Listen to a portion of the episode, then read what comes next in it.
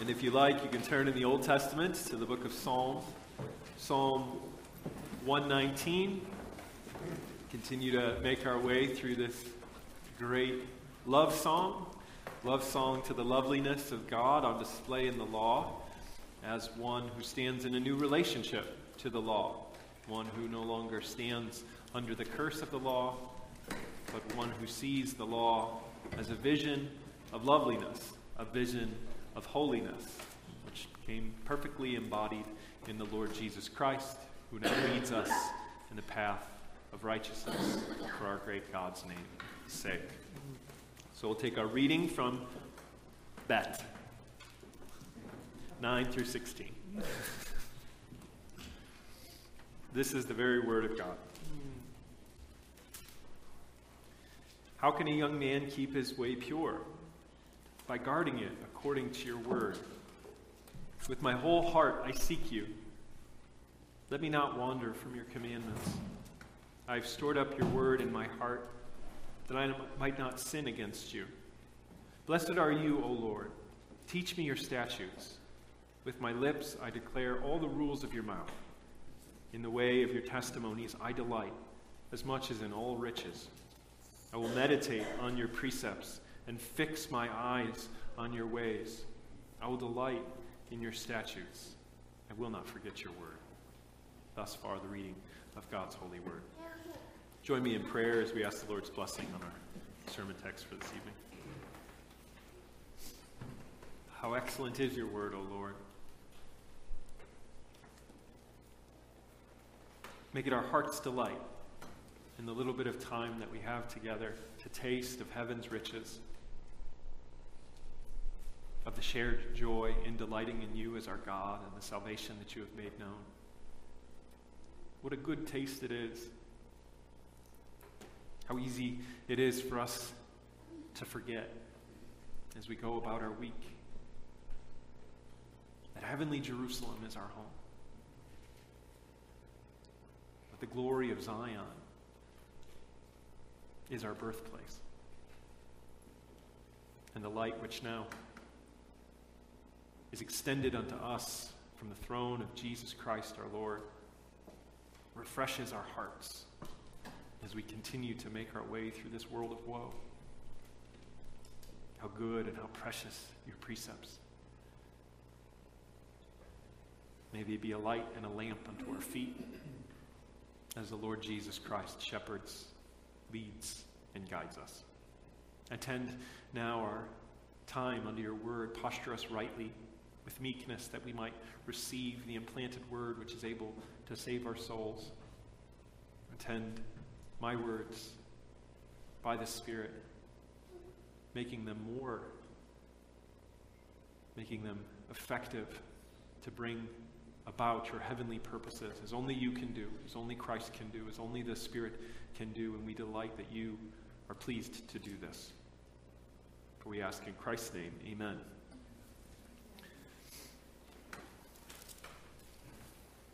Take a look at 1 Corinthians chapter 15, verse 49, and then we'll turn to the shorter catechism, which you can flip there if you like. It's in the back, page 969. We'll look at question 17 and question 18. But first, 1 Corinthians 15 49. This is the word of the Lord. Just as we have borne the image of the man of dust, we shall also bear the image of the man of heaven. Thus ends the reading of God's word. And question 17 asks Into what estate did the fall bring mankind? The fall brought mankind into an estate of sin and misery. And question 18 asks Wherein consists the sinfulness of that estate whereinto man fell? The sinfulness of that estate whereinto man fell consists in the guilt of Adam's first sin, the want of original righteousness, and the corruption of his whole nature, which is commonly called original sin. Together with all actual transgressions which proceed from it.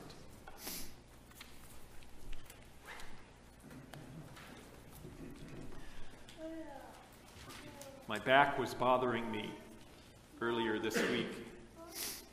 Trying to explain to Samantha uh, what I was feeling, how it was causing me to move in a labored manner, trying to identify where the pain was. And she said, Well, on a scale of 1 to 10, how bad is your pain? It's like it's probably a 10. Probably. it's kind of an interesting question, isn't it?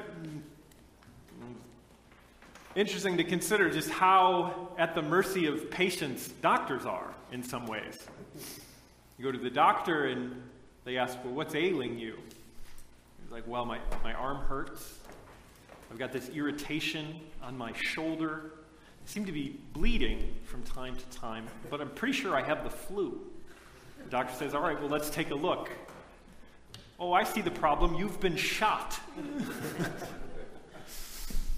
the scripture talks about the human condition in a similar perplexing way. In one way, it's plain original sin.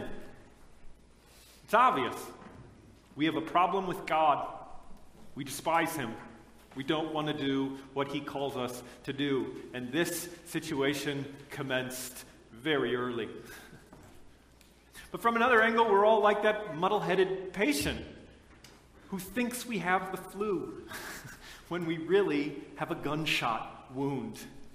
We have no accurate conception left to ourselves of what our actual ailment is, of what our actual condition is. And so you can look the world over, and everyone universally will say, Well, certainly there's a problem. Things ought not to be this way. Things are broken in some fundamental way. But then the diagnosis differs wildly. Our problem is oppressive political, social, and economic structures. It's like, well, that's a part of it, but that's not the problem. our problem is that we're just not satisfied with our life and we all should enter therapy. It's like, well, maybe, but that doesn't seem to be the heart of the problem. Uh, we're sick, we're dying. It's like, well, that's getting a little closer. We are sick. We are dying. And Scripture is plain. Why are we sick? Why are we dying? The wages of sin is death. We're dying because we're sinners. We're dying because we are guilty and corrupt and fallen in Adam and have spent our whole lives exercising that guilt and corruption. It's wonderfully lucid, it's wonderfully clear, it's wonderfully plain, although it is a little bit heavy, isn't it? To know that we're guilty the moment we come into this world because Adam fell. We're corrupt the moment we come into this world because of the penalty due a guilty sinner. That's weighty. It's hard. And man has expended an enormous amount of effort trying to get away from that very plain diagnosis. But unless we lean into the diagnosis, we won't have the ears to hear the wonder of the cure, the Lord Jesus Christ, and the double grace extended to sinners, which we'll consider in a moment. So we look at the doctrine of original sin in this question. We can first ask what is original sin and how does it relate to actual sins? Original sin is the estate or the condition into which everyone is born. Whereas actual sins are the specific sinful doings of individuals acting out of that condition. Do you hear that in the question. The sinfulness of the estate whereinto man fell consists in original sin together with all actual transgressions which proceed from it. This is a helpful distinction. A shared estate, commonality, but particular manifestations, particular expressions according to a bewildering degree of circumstances, right? The particular faces of sin hanging on all manner of variable that attends both the particular individual, the particular place, the particular exertions upon that individual, all of which stir up human beings to act out of this original sinful condition. If you have a Bible, you can look at Psalm 53, verses 1 through 3, to get a biblical portrait of this reality. The fool says in his heart, There is no God. They are corrupt, doing abominable iniquity. There is none who does good. God looks down from heaven on the children of man to see if there are any who understand who seek after God. They have all fallen away. Together they have become corrupt. There is none who does good, not even one. So the picture there is of God looking over his creation and seeing a tragedy. The work of his hands those whom he's made in his image and likeness, those whom he's made for himself, those whom he's made to delight in him. He says, Do any seek after me? No. They have all gone astray. It's a picture of God saying, All right, well, what direction is everyone going? Are they coming towards me? Do they seek God? Does anyone seek after God? No. They have all turned aside. They have all turned back. They have all plunged the other way, and in so doing have become corrupt. It is a shared condition. All mankind in original sin. But then you look out and imagine, if you will, for a moment, what God might have seen. He would have seen a bewildering diversity of turning back a bewildering diversity of becoming defiled, a bewildering diversity of not doing good. Have you ever seen the painting by Hieronymus Bosch, The Garden of Earthly Delights? Is it one nightmare or is it a lot of nightmares? Have you ever read the book, The Painted Bird? Pat, don't buy that book the painted bird. It's one nightmarish scene after another, and you're left wondering is this one nightmare or is this a lot of nightmares? The answer is it's one nightmare with all sorts of variations on the same theme, where individual actors express their sinful conditions particularly and heinously. And this is what we hear in Matthew 15, verse 19.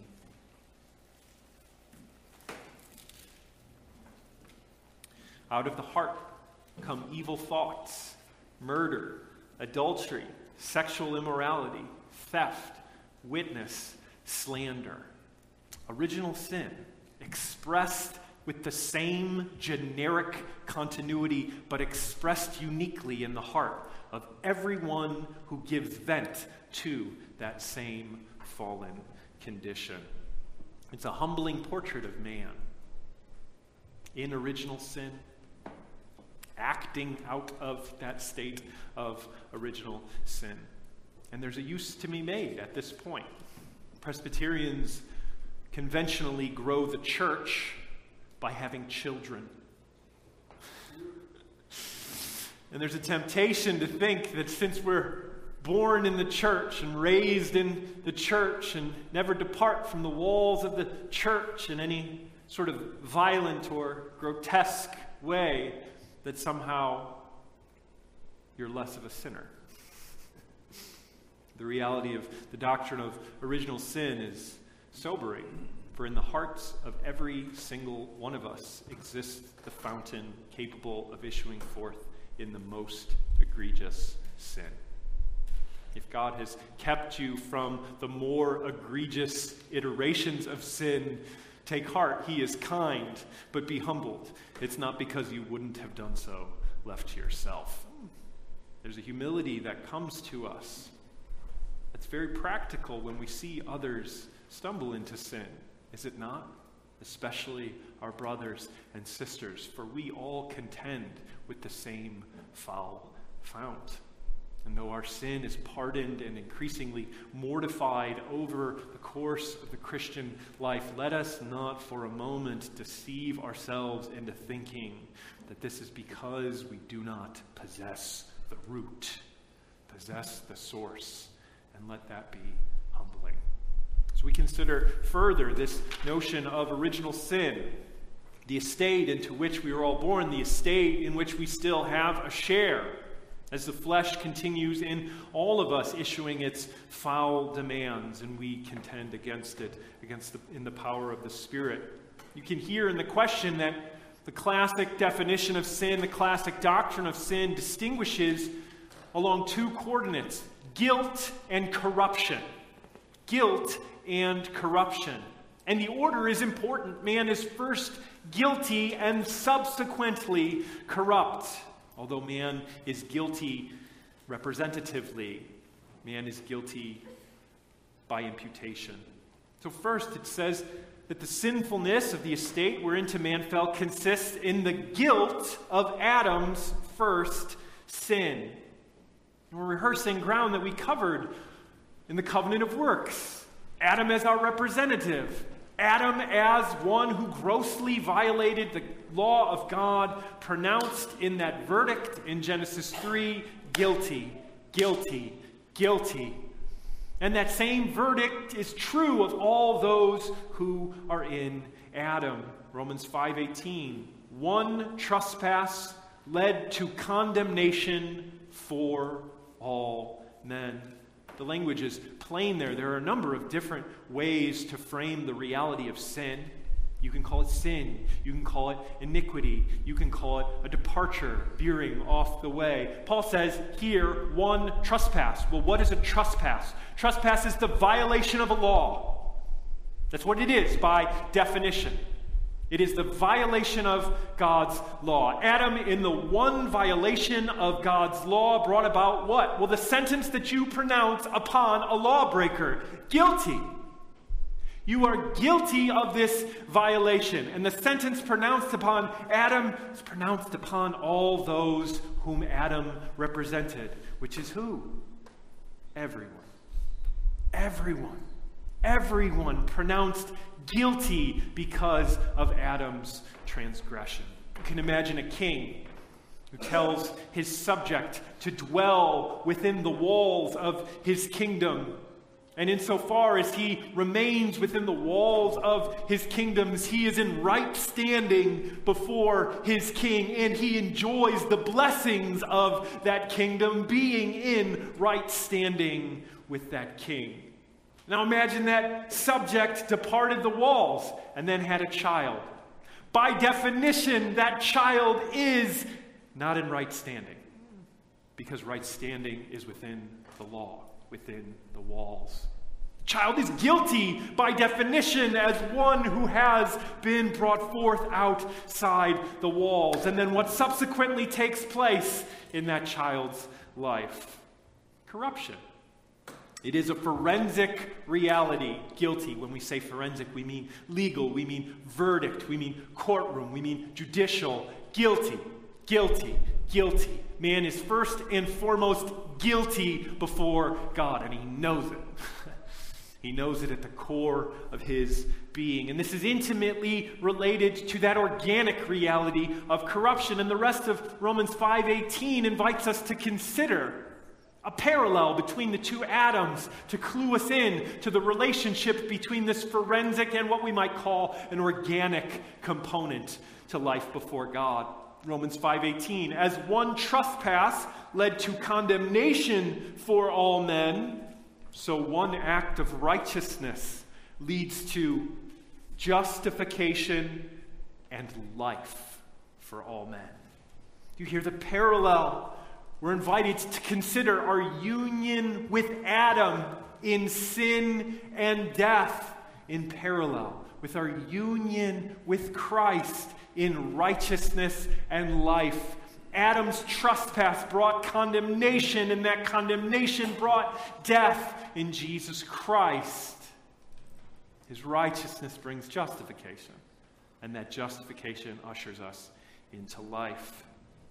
There's a loveliness in the parallel, but there's a humbling component to consider that we are born guilty. We are born liable to the penalty that was pronounced upon Adam's transgression. Because that's the scene in court, isn't it? How does it go from a judge?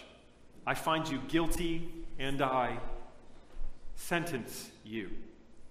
Found guilty means liable to the penalty. It means justly subject to the penalty that follows. And what is the penalty that follows the guilt of Adam's sin? It is corruption, it's death. It's spiritual and physical death. We make a strict division between those two, and I understand why, but they're intimately bound out. It is the principle of death manifesting itself in the spiritual death of Adam's offspring and the physical death of Adam's offspring, and we see how it's reversed in Christ. Life spiritual life now gradually intensifying, gradually strengthening over the progressive, sanctifying life of the Christian. Biological life, then. The resurrection through the gateway of death, through which we all must pass, buried safely by the Lord Jesus Christ. So it's not just guilt, it's also corruption, which entails this state of original sin. It is the want of original righteousness and the corruption of his whole nature. So we think of the corruption of man as both a lack of something and the introduction of something new and devastating. It's the lack of original righteousness. I don't know if you've spent much time thinking about what life would have been like for Adam in the garden, but it would have been wonderful. He was doing what he was made to do. He was communing with his God. He was discharging his responsibilities in true righteousness and knowledge and holiness. There would have been an intense satisfaction. We talk about finding your call, right? We talk about discerning what the Lord calls you to, the assumption being what? Well, if you put your hand to the thing that the Lord calls you to, there's going to be this internal satisfaction that you find as you do the thing that you were made to do. In the same way, mankind was made to exist in righteousness. There was this intense satisfaction that attended the life of Adam as he discharged this call in true knowledge, righteousness, and holiness, and then that was forfeited. Forfeited in the fall, forfeited in his rebellion. The want of original righteousness, doing what he was called to do unto the glory of God in obedience to his Maker and a profound satisfaction resonating in his soul. It's gone. It's gone. Tell me you haven't said at one point, I'm just not satisfied. I find myself deeply dissatisfied. That's because we don't walk in righteousness. For holiness is satisfying. But the problem is that even the satisfaction that we begin to take now in holiness finds another principle in our hearts that's constantly saying, no, no, there's satisfaction to be had over here. There's satisfaction to be had over here. There's life where all of this death is reigning. And it's like, there's not. I've tasted, but I can't learn this lesson. I don't know why. The forfeiture of original righteousness is the losing of that which we were made to have. But then there was an introduction of something new. It's not just the want of original righteousness, it is the corruption of his whole nature. When we talk about total depravity, what do we mean? We mean two things. On the one hand, we mean man's comprehensive corruption man's comprehensive corruption. There is no part of the human being left untouched by sin. There is no part of the human being which somehow retains itself as a position of neutrality in the soul. The whole person is comprehensively corrupt. And we talk about the various faculties that man had, but we're really talking about the same man from different angles. We talk about man as possessing an intellect. And how did our corruption affect it? We don't understand. We don't see. Our minds are darkened. Our thoughts are darkened. He looks down and he says, Nobody understands. Nobody sees. And Jesus Christ kind of pronounces this as a judgment, right? Hearing, they never hear. Seeing, they never see. The understanding is so perverse that it can be put right in front of your face. They were staring at their God, they were walking with their Maker. They watched his heart go to the weak, go to the lowly, go to the people as if they were lost sheep. He was standing right there. Let's kill him. They didn't understand. Minds were darkened, hearts were darkened, and this is intimately bound up with our affections being perverse. Jeremiah says the heart is dreadfully wicked and deceitful above all things. We want the wrong things, don't we? And we want the right things with the wrong intensity, don't we? so we have disordered affections. We have perverse affections, highlighting that man is comprehensively corrupt. And our wills are obstinate. Our intellects are darkened. Our affections are broken. And our wills are obstinate. Do this and live. No. but I said you'll live. I don't care. You're a stiff necked people. The constant refrain. Let's get this yoke off of us. Let us break apart his yoke. Let us cast away his fetters. That is an iron heart reflexing itself in an obstinate will. Do this and live. No. Why? Well, because you said so.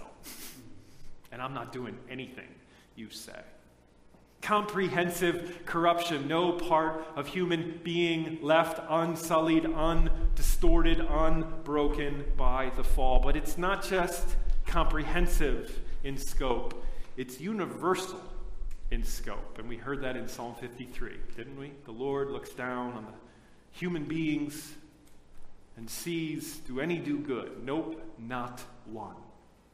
Is anyone left unscathed by this. No, in all Adam fell. We all bear the image of the man of dust. And this too is humbling. We could take up just briefly as an aside does this mean that no one does anything that in any sense can be called good? No, that's right. There's all sorts of praiseworthy acts that unfold in the world of man. We make a distinction here between good before God and good before man. And we're grateful that there's all sorts of good before man that goes on. We're grateful that God hasn't fully given over human beings to exercise the full intensity of the evil of which we are capable. And we see that restraint and we see this strange picture of fallen creatures managing to do good for other fallen creatures for wrong reasons as God's good gift of keeping things livable, keeping things from flood, disaster, utter chaos. And we rejoice. And we even call those things good. When a Marcus Aurelius rises up and leads a kingdom in relative goodness, we say, that's great, because this could be a lot worse.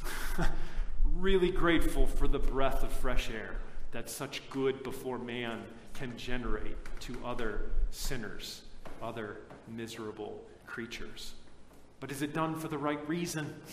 Is any good before man undertaken for the proper reason, which is for the glory of God in obedience to his word and reliance upon that word? The answer is no. None do good.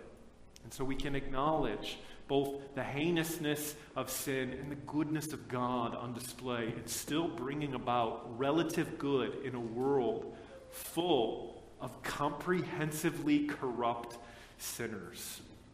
And that's the first use we can make. We don't always live in the time of judges, do we? Very grateful for that. The time of judges, when no one could travel without being harmed. When no one was willing to use the public highways because crime was inevitably going to result. The fact that it's not always like that is astonishing given the hearts that populate this world. So we can give thanks. Give thanks that we traveled here without concern for the molestation of our persons. That is God's good gift. Give thanks that we're really not super concerned that someone's going to plow through this door and take me out and whoever else is near me. That's a good gift. That we can worship in peace and quiet is God's kindness to us. Do we give thanks for it? Or do we just take it for granted? It shouldn't be that way. Once you operate on the assumption that it should be like the time of Judges, it should be like the time right before the flood. Once that's the starting point, whew, a whole panorama of Thanksgiving opens up. Oh man, my pantry is full tonight. I'm going to have a frozen pizza quietly with my family, and it's going to be amazing because it could be like the time of Judges. and it's not. How good is our God? Give thanks, church, for the quiet, the peace, and the prosperity which by and large has colored our whole existence. We can also be humbled and despair of our natural ability to do good. Our natural ability now is sinful ability. It wasn't like that now. It wasn't like that in the garden, but it is now. Sin is con-natural to us. That's a good way to look at it. Preserve the integrity of nature. God did not make things crooked. Acknowledge the pervasiveness of sin. Sin is con-natural to us. And be humbled. And delight in the portrait of salvation that's given to us in Scripture as the God who has mercy upon sinners, as the God who raises the dead, as the God who gives sight to the blind, as the God who makes the lame walk, as the God who makes the deaf hear. For that's our dilemma in Adam deaf, blind, lame, dead. of course, salvation has to be monergistic. Lazarus wasn't walking out of that tomb any other way than the word of life breaking in to a dead, dark tomb. So is every heart outside of a state of grace. It's humbling, and then it's delightful to consider the grace that has been extended to us. And the final use we can make is to seek rightly the double grace of God in Jesus Christ. Calvin talks about the duplex gratia. I think that's how you pronounce it in Latin. I kind of put an Italian flair on it because they're related, Latin and Italian. The duplex gratia in Christ is what? Well, we're guilty, so what do we need? Justification. But this is not the end of God's grace. We're corrupt, so what do we need? Sanctification. Both of these gifts, good gifts from a father unto children, in a state of guilt and corruption, extending the righteousness of Christ in imputation to us in our justification, and ushering us into a life of progressive renewal, progressive sanctification, wherein light is dawning more and more and more Understanding is dawning more and more and more. Trust is coming to replace that obstinance of will painfully, slowly, imperfectly throughout the whole course of this life to be made perfect. In that third grace that we receive once more, where? That's right, in the Lord Jesus Christ. Glorification, resurrection, when life and light becomes all in all, and we stand before Him saying, how worthy you are, our triune God, Father, Son, and Holy Spirit, for the good that you've extended to ruined and lost sinners. Let's pray.